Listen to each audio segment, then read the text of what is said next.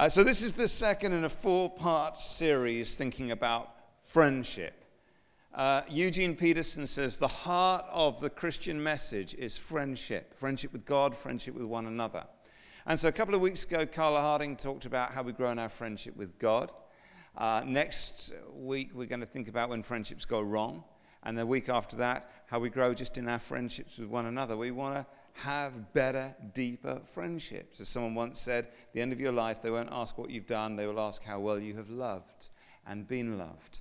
And uh, today we are thinking about friendship with ourselves, which, if you think about it, is kind of the key to all the others. Because, of course, if you are friends with yourself, then that affects your relationship with God and with others. And conversely, uh, if you are in a good place with God and with others, that's going to help your own uh, space with yourself. Now, we're not going to be talking together about some kind of narcissism or uh, egotism or self adoration, you know, I'm just so worth it or any of that. Uh, there's, there's, too many people already trying to use the Bible to justify what is purely a rather shallow and pointless cultural uh, prejudice around sort of bigging ourselves up. Uh, but what we are going to think about is how do we become, as those who are loved by Jesus, called by Jesus, saved by Jesus, more comfortable in our own uh, skin? The, the, the fact is that when people are like that, they are more likable.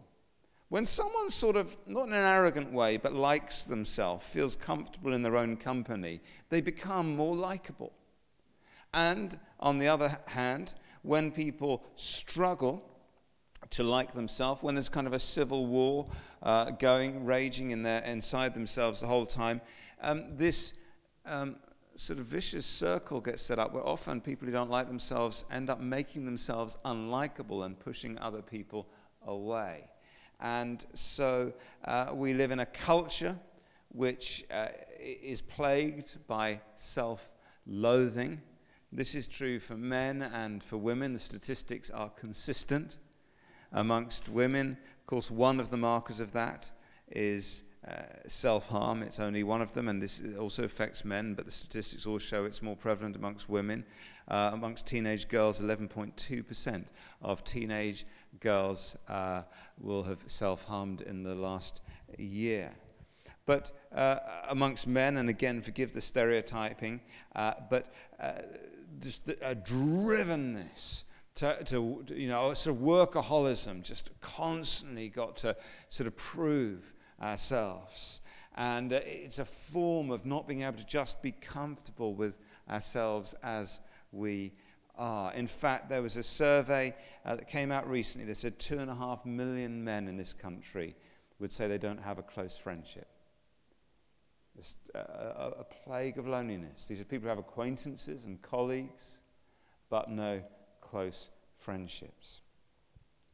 And uh, so, you know, often, and I see this sometimes in myself, I see this in uh, Christians in general, we can be incredibly gracious and forgiving and generous with other people, and yet massively harsh and judgmental and ungracious towards ourselves. Some of us here if we treated ourselves the way we treated other people, we would walk an inch taller. So, how can we, as followers of Jesus, become our own best friends? Let's look together at Matthew chapter 11. We're going to look at verses 28 to 30, and it's uh, in both the NIV and the message version we're going to read. So, first of all, in the uh, NIV translation, Jesus says this. Come to me, all you who are weary and heavy uh, and burdened, and I will give you rest. Take my yoke upon you and learn from me, for I am gentle and humble in heart, and you will find rest for your souls. For my yoke is easy and my burden is light.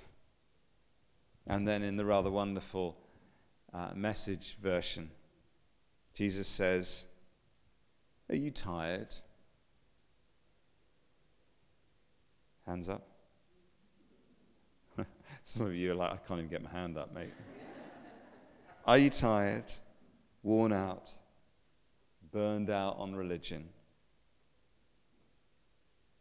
Come to me. Get away with me. You'll recover your life. I'll show you how to take a real rest. Walk with me and work with me. Watch how I do it. Learn the unforced rhythms of grace. I won't lay anything heavy or ill fitting on you. Keep company with me, and you'll learn to live freely and lightly. Sounds pretty good, doesn't it? Don't you think? Jesus invites us to come to Him, to recover our lives, to take a real rest, to get free from the things in our lives that are heavy or don't fit right. God's will for your life is not just that it would be endurable, mustn't grumble, making do, but that it would be enjoyable. He actually said, The whole purpose of my teaching is that my joy might be in you. And Jesus really modeled this, you know. He practiced what he preached. It's fascinating to me that, you know, he probably died at the age of 33. Okay, that's the general consensus. Of those 33 years, Jesus spent the first 30 unbelievably just making tables. He's got to save the planet, and he spends 30 out of 33 years doing carpentry. And he might not have been very good at it because, you know, you don't get them on the Antiques Roadshow going, oh, it's a marvelous original Messiah piece there, you know. And then after 30 years, and by the way, this is at a time where people often died around 45, so this is probably like being 50. This is a little word for any of you feeling very middle aged today. At around 30, Jesus goes, Is that the time? I'd better get busy. I'm meant to be saving the planet. Brilliant as my carpentry is.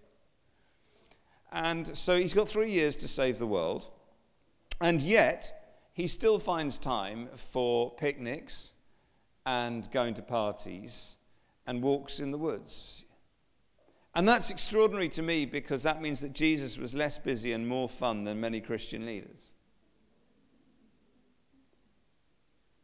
He had the unforced rhythms of grace around him, even though his time and mission was more important than anyone else's.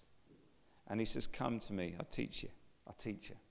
I'll show you how to do this no matter how important your job is, the process of parenthood, the things you're struggling with, He has grace for you.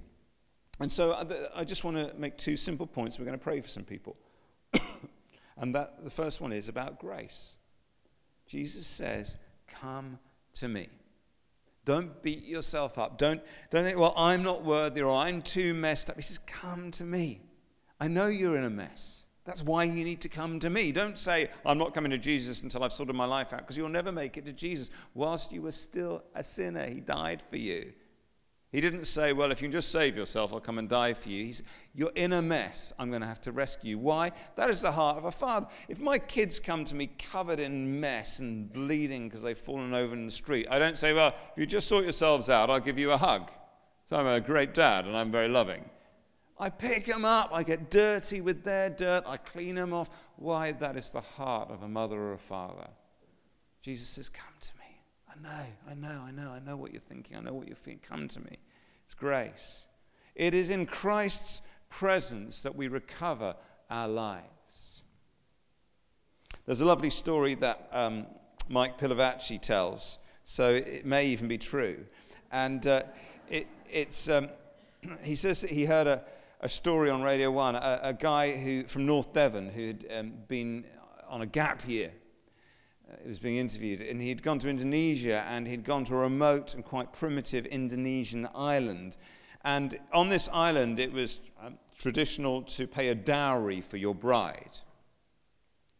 And there was quite a sort of well developed sort of, um, uh, sort of market, really, market value. Now, I'm really sorry if this is uh, uh, uh, sexist, but um, if, if, if you tell me this is sexist, then firstly, blame Mike Pilavachi, and secondly, um, blame an entire tribe in Indonesia, but don't blame me. I'm just, I'm merely the messenger, okay? They, they, they had this system whereby uh, if, if a woman was sort of average, you'd pay about two cows for her. Some of you look like really angry at this point. I'm just telling you. If she sort of had bits dropping off her, you might pay one cow for her.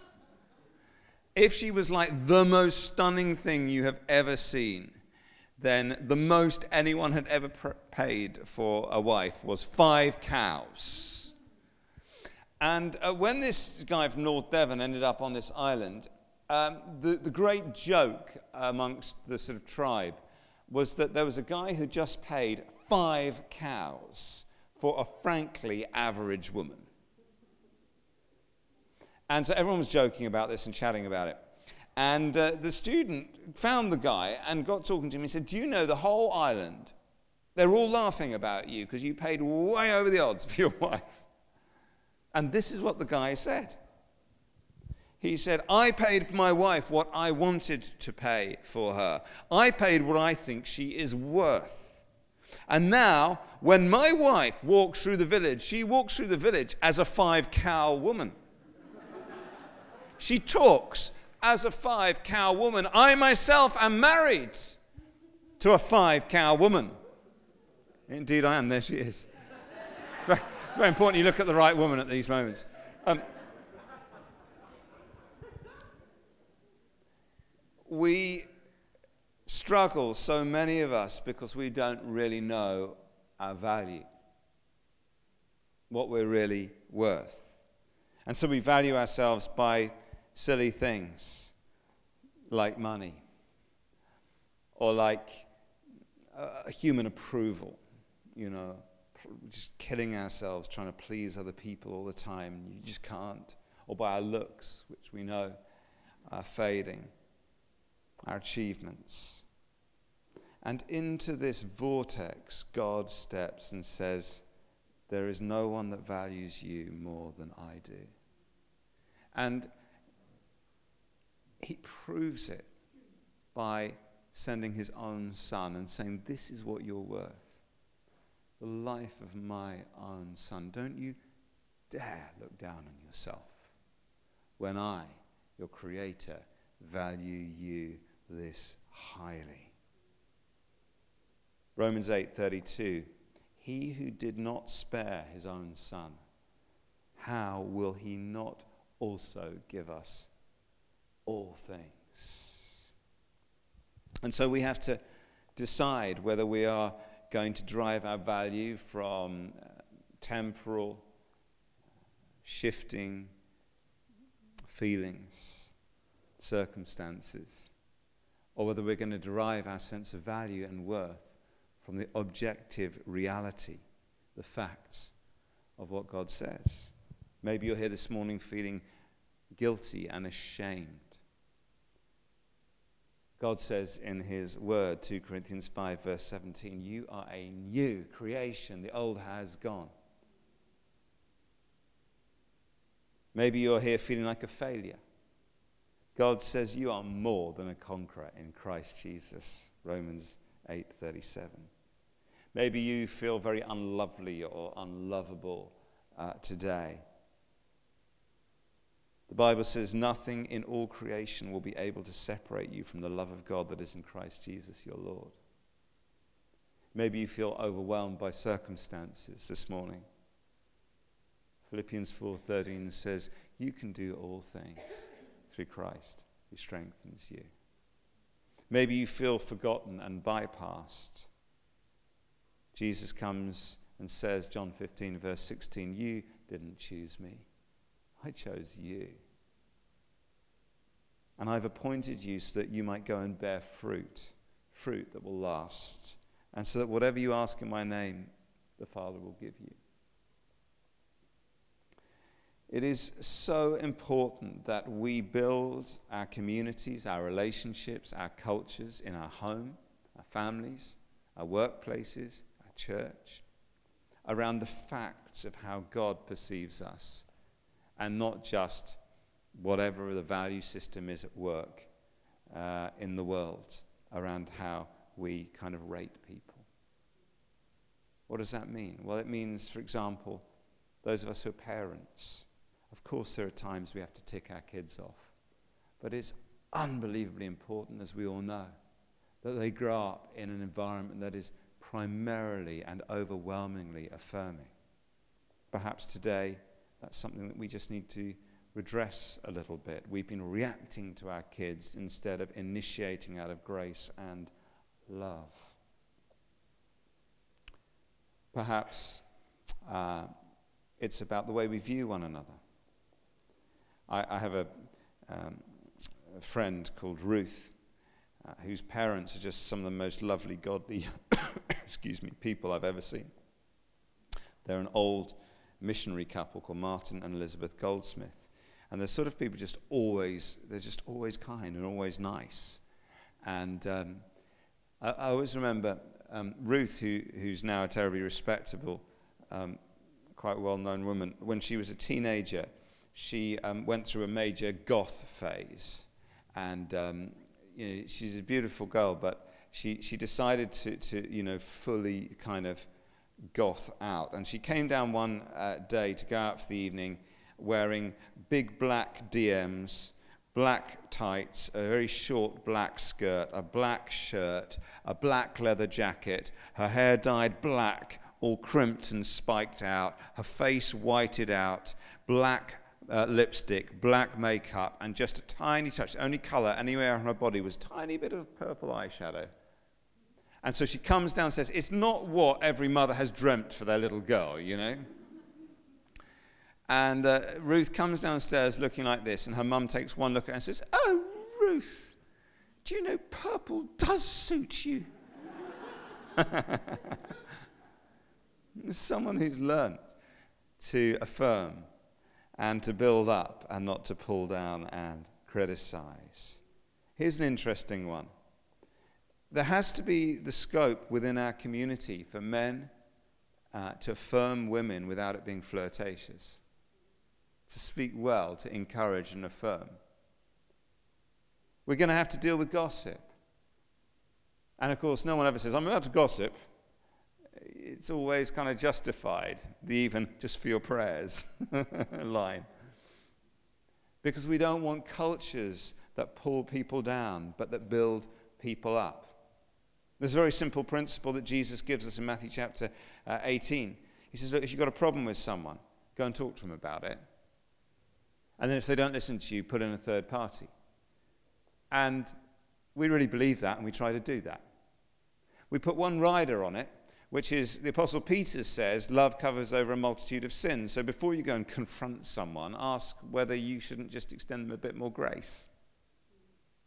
But if for some reason you've got to confront some issue, it's not just the person's vaguely annoying, but actually there's something that actually could be quite damaging if they keep behaving or speaking the way they are. So you feel I've got to say something, go and talk to them about it, but do it kindly and lovingly, graciously, not questioning their heart, but just maybe the way they're interpreting their heart. You say, well, that's obvious, Pete, but I tell you what, it's not obvious because I, you wouldn't believe how many times people come to me and say, right, you're the leader of this church. I just want to tell you something I've got a bit of a problem with, and could you please sort it out? They said this, they did this. And I was like, what do you want me to do about it? Have you told them? And they're like, no. That's why I put money in the offering for you to do it. I say, well, you don't put enough money in the offering for me to do that. Bill can do it. No. Jesus says, that's not how you do it. Go talk to them. If you really got to. If it's the most loving thing to do, go challenge them. And if that doesn't work, put in a third party who can then sit down and mediate and try and work out what's going on. Let's create a culture of affirmation in which people can flourish, knowing their value in Christ, friends with themselves, and not civil wars walking around in human bodies. But secondly, uh, we see in this passage that Jesus addresses very specifically not just the grace, come to me, but the pace of life. Walk with me, work with me. Learn the unforced rhythms of grace. There is a challenge if we're going to build friendship with ourselves that we need to spend time with ourselves. You know, you can't, spe- you can't build a friendship with a, uh, someone else unless you spend time with them, right? You can't build your friendship with God unless you spend time with You've got to spend time with yourself. You say, well, that's ridiculous. I spend all my time with myself. But do you really? So many of us spend so much of our lives avoiding ourselves. I know because I've got a dog. And when you go and walk your dog, in the old days, everyone was sort of wandering around on their own, but no one's on their, uh, they've all got their phones out. They're all listening to stuff. I catch myself people on the commute, on the train. Suddenly, it's I've got something to do. We're constantly hiding from solitude and silence and stillness and ourselves. I wonder what we're hiding from. I, I had a friend on Facebook who was just so annoying, I unfriended him. Ha! No one here. A couple of you come close, but no.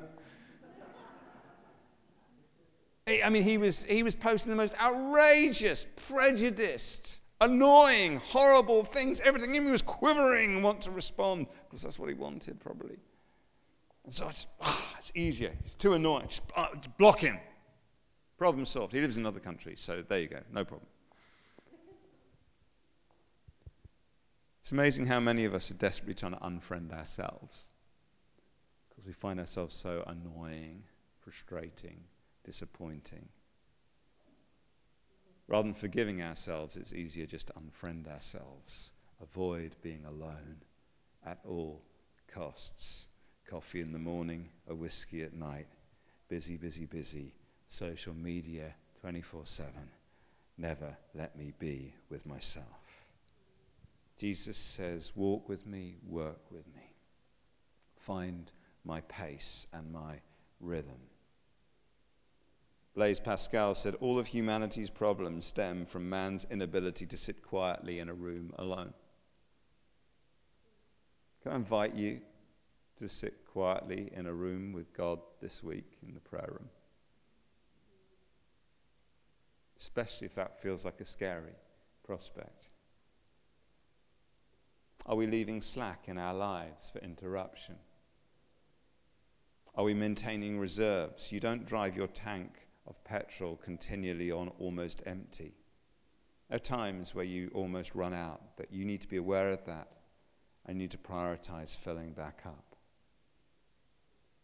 Are you prioritizing retreat? Some little space each day for the Lord. The Sabbath principle, some weekly retreat, annual retreats, holidays, time with people who help us to be our better selves.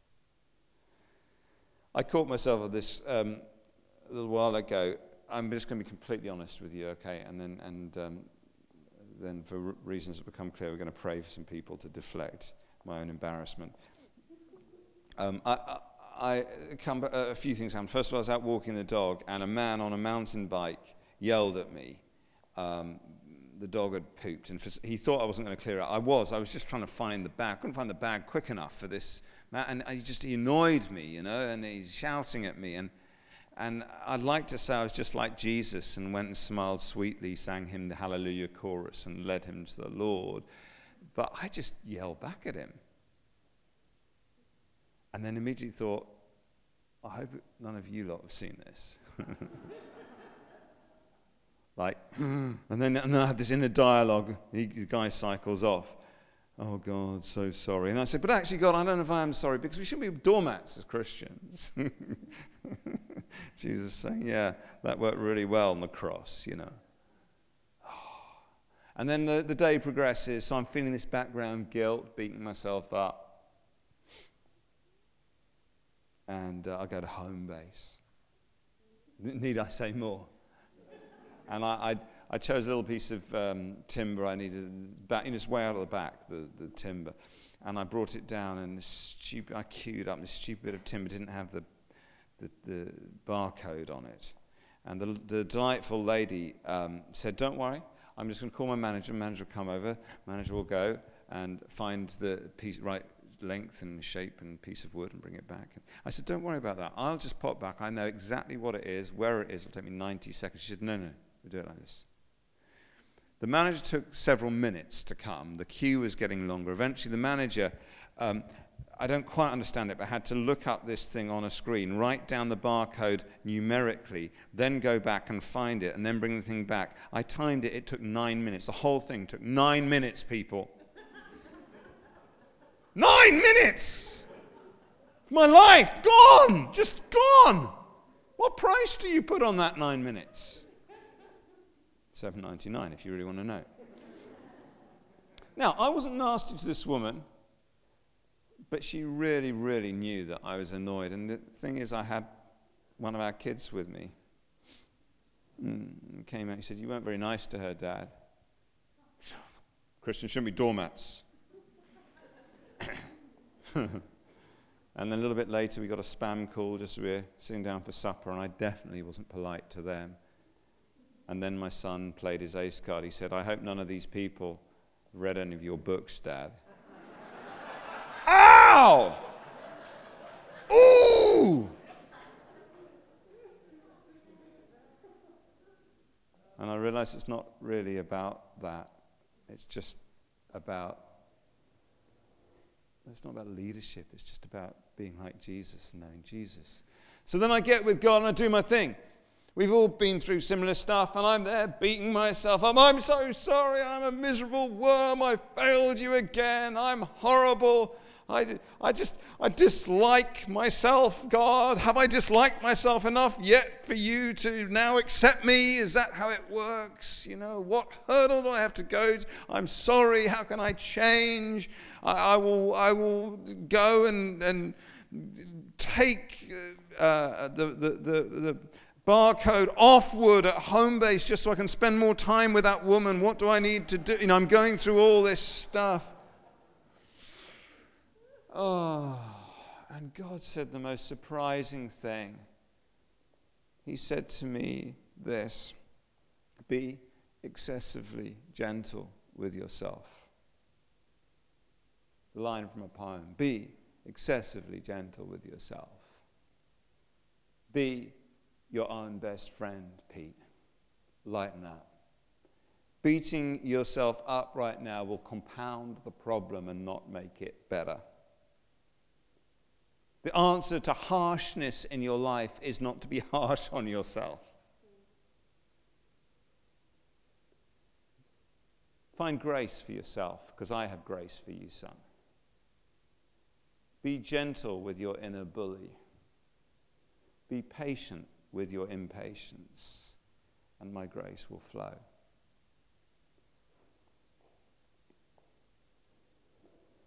See, sometimes the call of Christ isn't just to get things right, and when we get them wrong, repent. It's to learn to walk in friendship with ourselves because of the grace of God. You understand?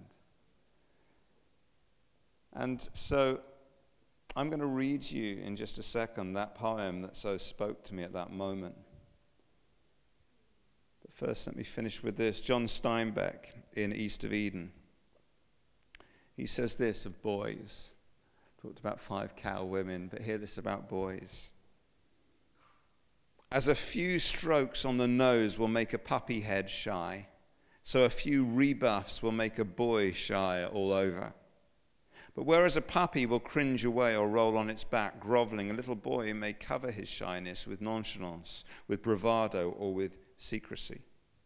And once the boy has suffered rejection, he will find rejection even where it does not exist, or worse, will draw it forth from people simply by expecting it.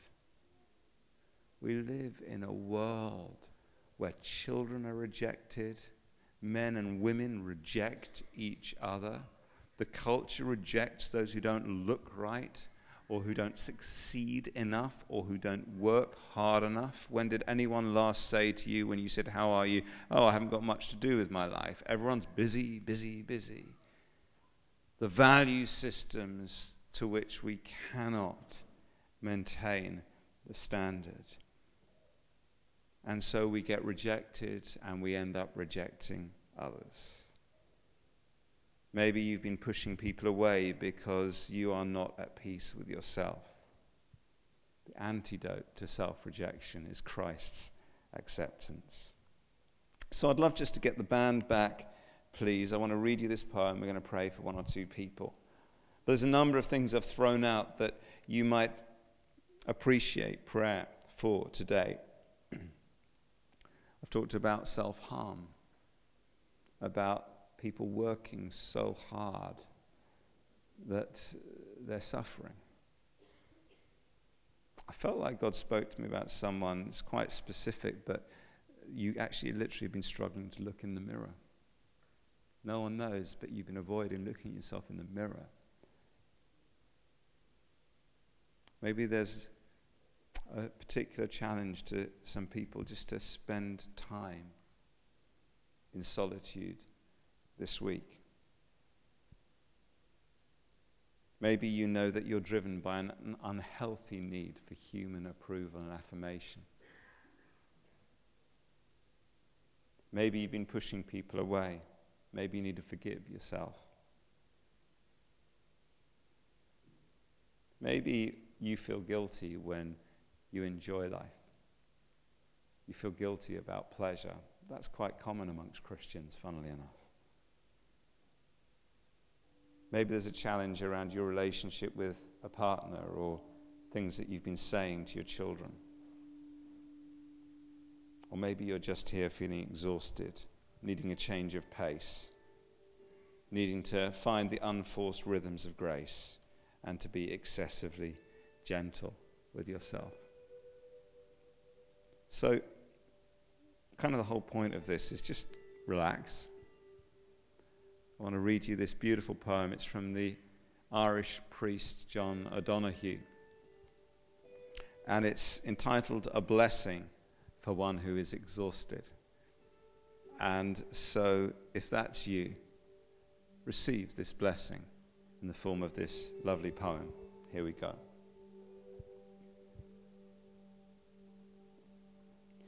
When the rhythm of the heart becomes hectic, time takes on the strain until it breaks, then all the unattended stress falls in on the mind like an endless increasing weight.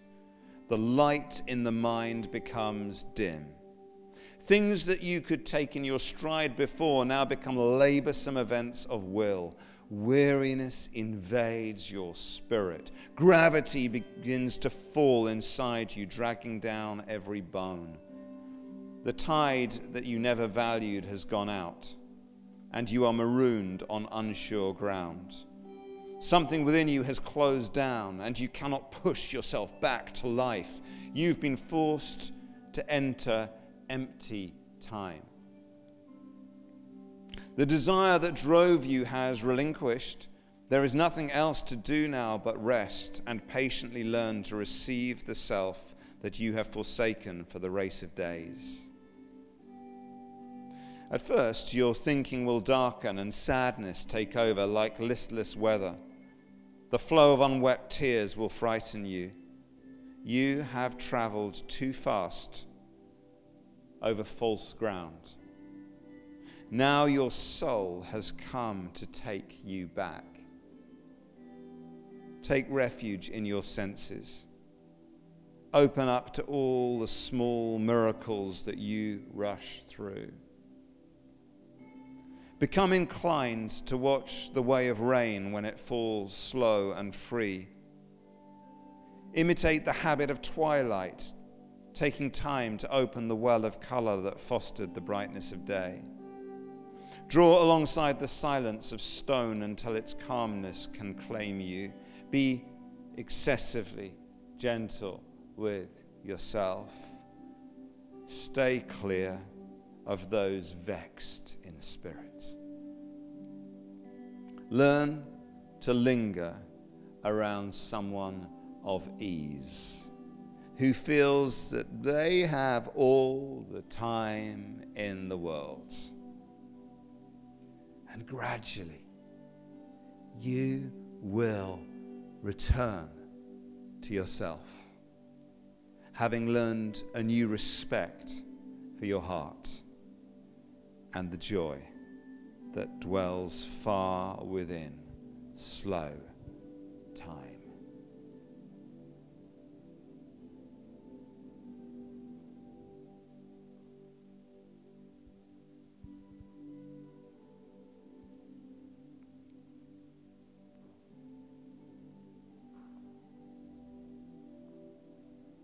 We're called to love our neighbors preach the gospel, to fight injustice, to plant churches, to pray like crazy, to do a good job at work with integrity, to forgive our enemies, to be good mothers and fathers, husbands and wives.